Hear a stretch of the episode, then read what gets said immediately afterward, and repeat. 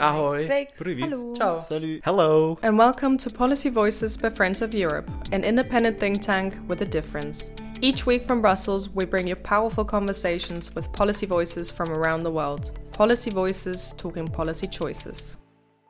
Um, we saw, as you say, during the pandemic, how important culture was. Culture, I think, is also vital for bringing people along on the changes that we need to make you know, for the long term. So we really need to involve people in the decisions that are going to be affecting them now and in the future.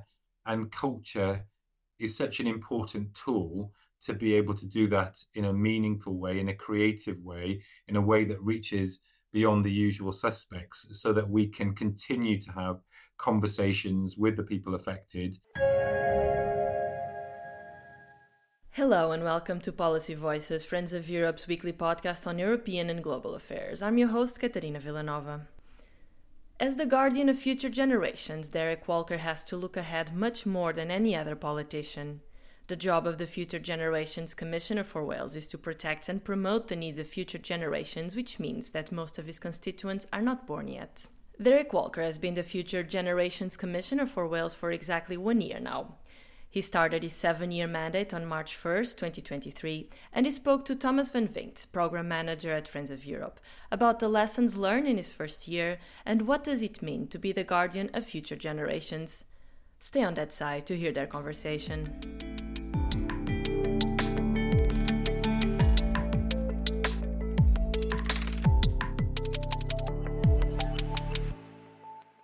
Hello and welcome to Policy Voices. My name is Tom Van Vynckt and I am delighted to be your host for today's episode, which falls directly under Friends of Europe's initiative on the renewed social contract, by which we as a think tank attempt to make sense of the future, what it means to be a good citizen, and a constructive member of the public, private, or civil society sector.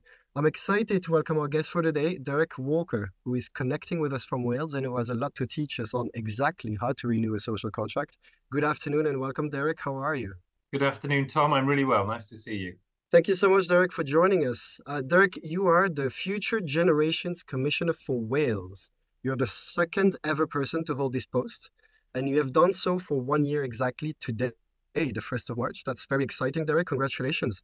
Thank you. Yeah, it's been a busy and exciting year, but it's a it's a great job and a real opportunity to make positive change happen. So I'm really enjoying it. You, before being the Commissioner for Future Generations, uh, Derek, you, you've done quite um, a few things. You've worked in the private, public, civil society sector. You've worked at the uh, Big Lottery Fund, uh, Stonewall Cymru, yeah, the Wales Trade Union Congress, and right before the uh, being the Commissioner for Future Generations, you were the CEO of Cwmpas, the UK's largest cooperative and development agency. So it's a very well kind of rounded background that led you to your current role. So one could say you're a modern day champion of future generations, some sort of Superman for the future. But before we get into what it takes to be a future generations commissioner for for Wales, I'm I'm very interested to to start at the very start and take a few steps back. And for the interest of our audience, could you maybe tell us, Derek, a little bit about the Well-being of Future Generations Act, which came out in 2015 and kind of set the whole this whole thing in uh, in motion? The act came about as a result of a national conversation called the Wales We Want, where people were engaged in um, conversations, chats, talks, uh, consultations about what we wanted to be as a country and where we wanted to go. And that um, inspired and informed where, where we got to with the Wellbeing Future Generations Act. And I think that means that, you know, there's widespread support for the legislation within Wales um, because people very much see it as uh, legislation that's um, come from the bottom up in sense, some senses and informed by the population of Wales. So what the legislation does, if you forgive me, I'll go on to that, Tom. It it it sets uh, a framework for our government and decision making in Wales. It sets seven well-being goals, and these seven well-being goals set our direction for the long term. They're in areas like economy, the environment, health, culture, and the Welsh language. Welsh language, but they also um, as part of that, we have 50 national indicators which um, tell us whether we're being successful in meeting those goals. And within that, we have some milestones which tell us the progress we should be making. So we have a sense of direction as a country, and we also have a way and a framework for measuring our progress in terms of meeting those goals. We're effectively looking at a legislation which is the product of a citizen participatory process in in, in a sense, which has inherently re, re, re, reframed how we take ownership around legislation, which is in a way the reason why you say it is so, you know, well adopted by by the Welsh population and by the Welsh country. And it's, if I understand correctly, primarily aimed at guiding the public sector in in its undertakings in Wales. You know, where we see it making real impact, we it's you know because um, people, communities are are understanding the act and they're challenging public bodies to be delivering against this legislation. They see it as um, their legislation and they're asking, uh, in some cases, you know, why are decisions being taken? Are they compliant with the Wellbeing of Future Generations Act? And I think that's really where you see the real, you know, we're really likely to see the real change. You know, we're seeing some really positive differences, which again I can come on to, but actually it needs to be owned by the population of Wales and people. When we see people championing it for themselves in their local community, um, then that's great to see because then we we really see that the legislation is becoming embedded. So the, the Future Generations Commissioner for Wales's role is said to act as a guardian for the interests of future generations in Wales. So run us through you know what does this what does this entail? Are you supported? Is this a one-man show? Um, how do you how do you take on your role? You've done it for 12 months. What does a commissioner for future generations do in wales? Yes yeah, so the commissioner role is um, an independent role and it's a statutory role so it's really important that it's independent of government because welsh government is covered by the wellbeing of future generations act so i uh, need to be able to um, advise them on how they're delivering the legislation and also to be able to say if I'm not happy with how that's being done by Welsh Government. So it's really important that independence. I think one of the other things that's really important is the seven year term. So it's a seven year term that can't be renewed. So it takes you over an electoral cycle and you're not looking to be reappointed um, because you can't be reappointed. It's a seven year fixed term. And my job can be summed up, I guess, by a number of um, core areas of work. I'm there to advise public bodies on how they implement the legislation, how they think about sustainable development and think long term. I'm there to monitor their progress. So they set objectives and I'm there to look at those objectives and assess the progress. And then, if I'm not happy with the progress, I can comment on that, I can advise on that. And I also have the power to undertake reviews. So I can undertake a review, we call it a Section 20 review, to review how the legislation might be being implemented and to make recommendations for how I would want that to be improved. Um, and there are other ways in which I work too. So um, I have the ability to convene people around a particular agenda and bring people together to work through particular issues. Um, so that's an important um, part, and not an official part, but an important part in in in in how this uh, role functions.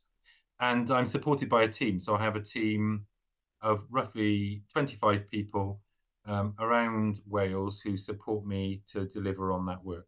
Which doesn't sound like a very large team for the amount of work that you've just listed, but uh, I'm sure you're all very, very busy. No, it's a it's a really busy team, and it you know obviously you could do with uh, you could do with more resources to do this important work. There's there is so much that can be done, um, but as a result, you have to prioritize. But everything is within scope of the Wellbeing of Future Generations Act. If you're thinking about the Wellbeing of Future Generations Act and you're thinking about the guardian of future generations, well, everything is potentially in scope, and that's part of the challenge. In that um, I will get contacted by many different people and organizations asking me to take up their particular issue or comment on their particular issue.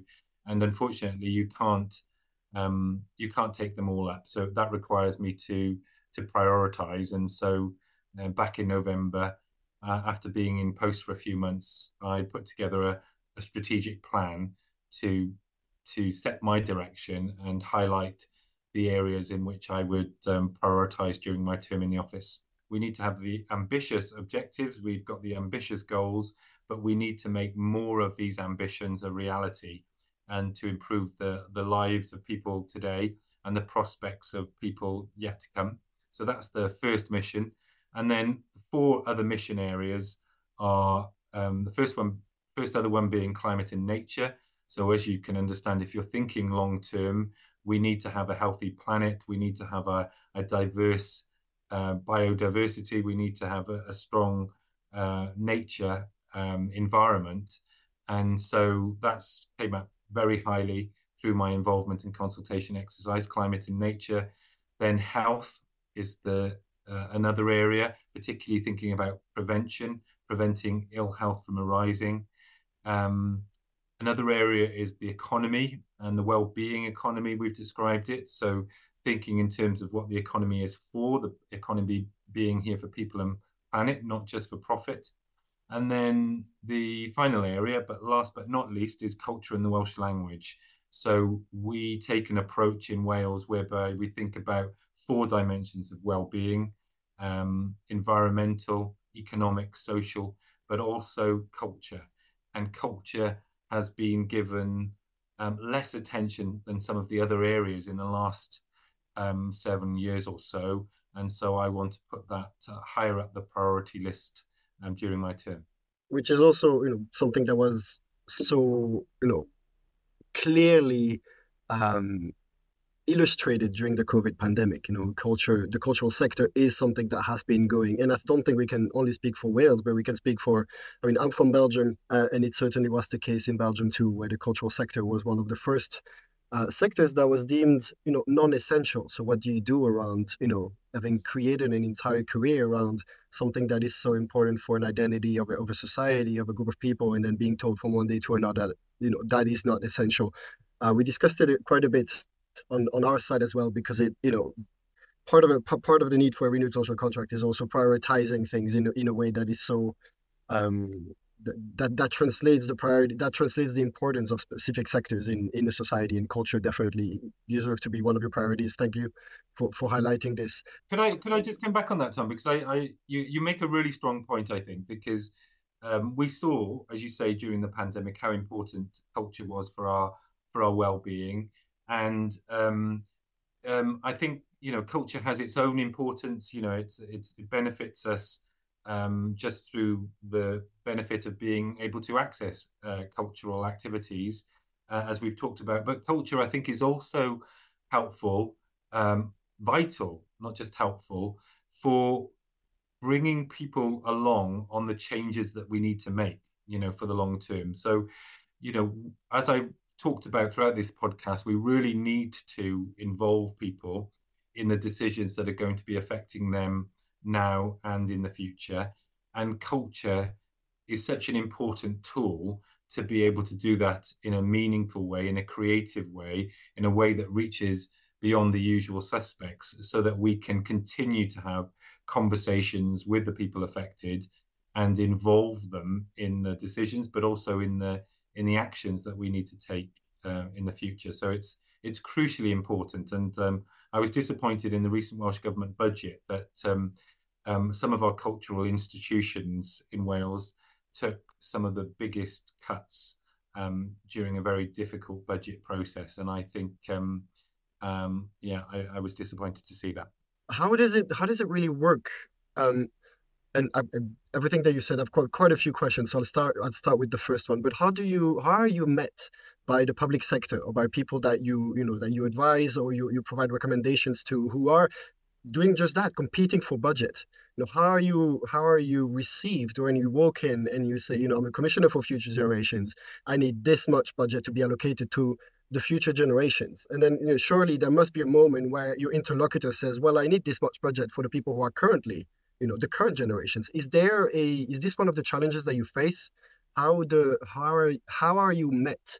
And how do you change the approaches and thinking of policymakers and, and other public sector representatives that, that, that you speak with? Yeah, I mean that's a great question because um, it's a it's a you know it's one of the trickiest areas of this, and um, often people will meet you in that way to say it's one or the other. It's either now or we think about the future. And that's the wrong way to look at this. This is about doing both at the same time. We talk about acting today, um, for today, and for the future. So it's about a way of thinking, a framework to make sure that we don't ignore the interests of people today. Far from it. We need to be addressing those needs, but we also need to be thinking about the long term that's a really crucial point about this. It's a it's not one or the other. It's about doing both. It doesn't always have to be more expensive. It can sometimes be a cheaper approach, but it's about having that um, that mindset. I think when you're taking decisions. But you're right. The the the biggest reaction I get is is uh, from public bodies. We get this. Um, we understand why why it's important. We're bought into it but how do we manage this when we've got massive pressures on us as a public sector now? Um, and the classic example is when you think about health, you know, we might have waiting lists of people requiring operations and supporting um, those operations, funding those operations is also a prevention measure, of course, isn't it? Because you're preventing them getting um, even worse, um, being out of work potentially for longer, having worse health outcomes, worse for their mental health, and so forth. So that's important that we do that. But we also know, um, certainly we know this in Wales, that um, some diseases, some health issues are um, getting greater and they're preventable. So things like um, certain types of diabetes, diabetes type 2, obesity, uh, and so forth. We are getting rising levels of these uh, diseases, which is affecting people's well-being, but it's costing the health services as well. Unless we get ahead of those growing areas of concern, um, it's going to have an even bigger impact on our health service and the day-to-day operations that we need to make happen. So we can't ignore it.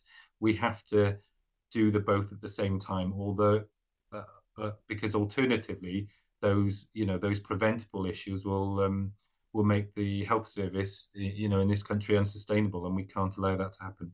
Thanks, Derek. And and actually, I think these are these are your words, you know, that I've taken down. That being the guardian of the interests of the people not yet born is the greatest privilege, and that it is a radical change of thinking that affects every decision you make. So it is. Um, I think this kind of encapsulates very well what you just said. It's not about either or, but it's about finding new ways to broker possibilities to have the end option you know, or to have the different option that no one had thought about, but that does not exclude anybody, but you know, bring brings about a new way of thinking. Um, we've talked about the challenges that you face as a commissioner quite, you know, quite um, almost extensively now. But is it, what would you say is the single hand, like the most uh, challenging part of your work? Are you dealing, you know, is it changing people's mind mindsets? Is it bureaucracy um, are there specific challenges to wales or are they you know universal challenges that you you really find make your work more complicated? Um, i'm interested in what you didn't expect were your main challenges and also to um, hear some of your lessons uh, after the first year in, in office. Yeah great question. Um, th- this is difficult stuff. This is the work of change and there are many many challenges the how I think is the overriding lesson that I've had, Tom, in, in all of this. It's you know we get it, but how do we do it? You know, what does this mean in terms of our day to day work as a public sector organisation in Wales? And to support organisations with the how um, is going to be a big focus for me, and is already a big focus for me. And there are many and different ways in which we can we can do that. Um, the most effective way to make progress is through the carrot. It's by advice, it's by promotion, it's by highlighting those good practice examples, it's by demonstrating how it can be done or how others have done it, and um, and and and you know showing that to others so that they can do the same. I think it's about making the case. We can't, you know, it's a, the whole change processes are all about making the case. And we need to be continuing to make the case, as I've, I've mentioned with regard to to mindset. But sometimes I think um, it's also about calling things out when they're not happening in the way that they should be happening, and that was less easy for my predecessor to do in the first term because you need to give organisations the time and space to be delivering. Um, but I expect to be making um, more time to be calling out um, where things are not making the progress we want want we want to be seeing um, during my time in the office because um, you know time is running out and um, we need to be um, moving rapidly on with the the issues that I've talked about. Thanks, Derek. And you, you mentioned, you know, the, the, the system of, of the stick and, and of the carrots and favoring the carrots. Um, all of this pertains to the way the public sector um, works for, for, the, for the largest part. Um, understanding a social a social contract as a tacit agreement between different groups of society, including the public, but also the privates and the civil society uh, sectors and, and citizens and, and everything in between. How do you engage with the private sector? Like, what's your you know, and you know, this question is valid for you as as the commissioner for future generations, but also understanding that it may not fall under your, your, your portfolio or your mandate, what do you think we should, or how do you think we should, uh, and I say we as individuals, but also as representatives of the civil society and the public sector, engage with the private sector? How are businesses considered and brought along in what you say this is this work of change? You know, it's it's we're, we're now working towards changing the way we do everything because we don't have a choice. How do we bring about business? If we want to shift away from this approach to economy and to well-being that is one where profit is prevalent over health and, and comfort. Um, i'm interested in your thoughts. Yeah um, and this is one of the areas where i've perhaps been most surprised. I've been surprised in a in a positive way by the level of engagement from the private sector in wales who are you know very keen to work with us obviously not all aspects of the private sector but um, I've been really pleased to see that positive engagement. I guess they come at it in two ways, really. Um, some of them might just come at it from a purely business commercial perspective, um, which is about how they win contracts from the Welsh public sector. So if they want to win a contract um, with a public body, um, they are often asked how they can support the public sector to deliver against the well-being of future generations act sometimes called you know a social value approach or thinking about community benefits. What else can they do as well as deliver that contract for their workforce for their community for the environment and so forth? So they want to understand the legislation from that perspective in order to, to help them to be competitive which is you know great that they're doing that and we want to see businesses shift. And if that's um, one of the results of this legislation well that's great but there are others who who who sort of get this anyway. The legislation resonates with them. It makes sense. They they understand why this is important for us as a as a as a world, as as a nation. They understand the narrative. They want to be doing this as part of how they are as a business, and so they you know they engage for those reasons too. And um, many businesses, particularly if they're Wales businesses, you know, based headquartered in Wales or they're small businesses just operating in Wales, um, they see this as part of a Wales approach. You know, this is the narrative about our nation. This is how this is about how we do things, and they want to be on board with that, and they want to be, you know, businesses that reflect that approach. So yeah, probably those two ways in which businesses engage I'd love to have more resources to engage with more businesses um, right across Wales. There's certainly the appetite to do so. But as I say, I've been pleasantly surprised by the amount of engagement already, um, which is yeah, which has been fantastic. Derek, before we part, I want to talk about the year to come, uh, which is going to be your uh, second year as commissioner, but it's also going to be what some have called the ultimate election year with around 49% of the world population heading for the polls this year. Don't quote me on this, um, but it is going to be, we're talking about more than 3.5 billion people, if I'm not mistaken, uh, including the UK. Uh, and so, what I'm really interested to hear from you is before we part, um, what is your main, what is your expectation and what is your hope from these elections and also in the UK? Oh, what a big question. There's so much that I could be saying on that. I mean, I guess the, the first and obvious point is uh, about peace. You know, we're seeing so much conflict, so much um, death and destruction around the world, aren't we? And um, we, you know, let's hope and and work for um, greater peace around the world um, in the year to come. Um, you know, what I'll be hoping and expecting to see, I guess, are you know a focus on on these long term issues. So you know, I you you don't want our leaders to be rowing back on their commitments uh, around climate change and the nature emergency because these are emergencies and um, we cannot wait to act. And we have seen some, uh, you know, evidence from some political leaders that they might not be taking it as seriously as perhaps they were, or certainly as, as, as they should be. And we absolutely don't want that to happen. We know, um, you know, we've seen recently how rapidly the Earth is heating up, and um, it's more rapidly than we thought it was going to be.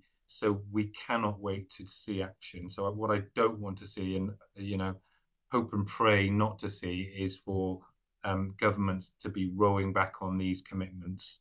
Um, and I guess the other thing um, that one other thing, you know, so many other things, is you know these these long term issues require collaboration. They require countries to work together. They require you know compromise and diplomacy and um, uh, you know partnerships. And what we want to see from whatever governments are elected around the world is a commitment to working together for our shared long term interests. And that will sometimes mean putting um, to one side or put, putting a secondary the national interest in order to put at the forefront our long term interests as humanity, as humankind. And uh, I, I would hope and pray that we see governments elected that take that approach, see the long term, and are willing to collaborate with each other to implement the solutions we need. Thank you so much, Derek. So I'm noting the three big C's collaboration, compromise, and commitment for long term interest. Uh, thank you so much, uh, Derek Walker, the Commissioner for Future Generations from Wales, for joining us, Friends of Europe, on this Policy Voices podcast. We were delighted to have you with us and we wish you all the best. Thank you so much. Thank you very much. I enjoyed the conversation. Nice to see you. You just heard Thomas Van Veen, Program Manager at Friends of Europe, speaking to Derek Walker, the Future Generations Commissioner for Wales. What did you think of today's episode? Do you think our country should also have a commissioner for future generations? Let us know your thoughts. You can search for Friends of Europe on LinkedIn and X or send us an email. Our address is press at friendsofeurope.org. As always, don't forget to subscribe to Friends of Europe's podcast wherever you get your podcasts to never miss an episode of Policy Voices. I'm Katerina Villanova and I will be with you again next week. Until then, goodbye.